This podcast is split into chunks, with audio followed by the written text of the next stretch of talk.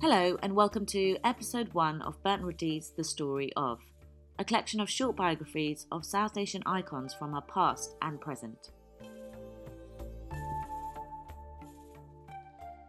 Today, we're starting with the story of the Bandit Queen, Phulan Devi. Phulan was born in Uttar Pradesh and was born into the Mallah caste. Her family were incredibly poor, and when her granddad died, her uncle became head of the family. A lot of conflict was born from this, and from a young age, Phulan would fight her elders regularly. She would curse a lot and was considered foul for it.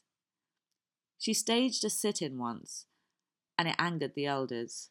No one could get her to move until she was knocked unconscious by being hit over the head with a brick. Phulan was soon married to a man in another village who raped and beat her regularly. Every time Phulan attempted to escape, her parents would brand her a disgrace. She was soon imprisoned and beaten by the police. When she returned back to her family after bearing assault from her husband over three times her age, it was all before she had even turned 16. She joined a gang soon after, leaving her village. The gang leader liked her, but she was not interested so he attempted to rape her. The second in command saved her and killed the gang leader. He became the leader with Phulan on his side. They visited her husband's village, where she dragged him out of his house and stabbed him, leaving a note warning older men who marry younger girls. This did not kill him, but left a scar and ostracized him from the community, as people didn't want bandits to know that they approved of him. Phulan and her gang attacked and robbed higher caste villages, kidnapping and holding people to ransom. But there was a revolt. Two brothers had returned to the gang and were angry about the gang leader's death. She was detained in a village by the two brothers where she was beaten and raped repeatedly. She finally escaped with another gang member, Man Singh. Phulan and Man became lovers and started their own gang, she eventually returned to the brothers' village to exact revenge. Realizing that most who had hurt her weren't at the village at the time, she lined up every man there and ordered her gang to kill them all. A manhunt ensued. But because rumours of her Robin Hood style of justice, which was possibly very untrue, she had a lot of support from the lower caste and became difficult to apprehend.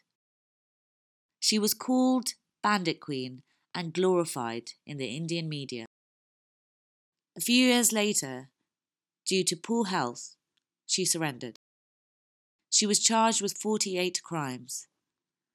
Her trial was delayed for 11 years, where she remained in prison.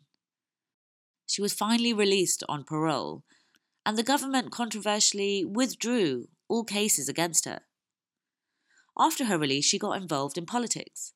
She served as an MP and was a sitting member of parliament when assassinated. She was shot dead by three men outside of her bungalow on 25th July 2001. She was hit nine times on the head, chest, shoulder, and right arm. The prime suspect, Sher Singh Rana, later surrendered to the police. He claimed to have killed Phulan in revenge for the upper caste men she gunned down before her surrender. In the latest ruling on 14th of August 2014, the court sentenced Rana to life in prison and a fine.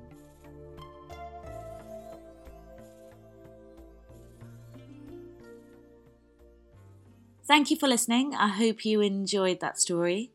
Um, if you have any suggestions for any South Asian icons that you want to hear about, then drop us a message and we'll make sure we do the research and tell the story.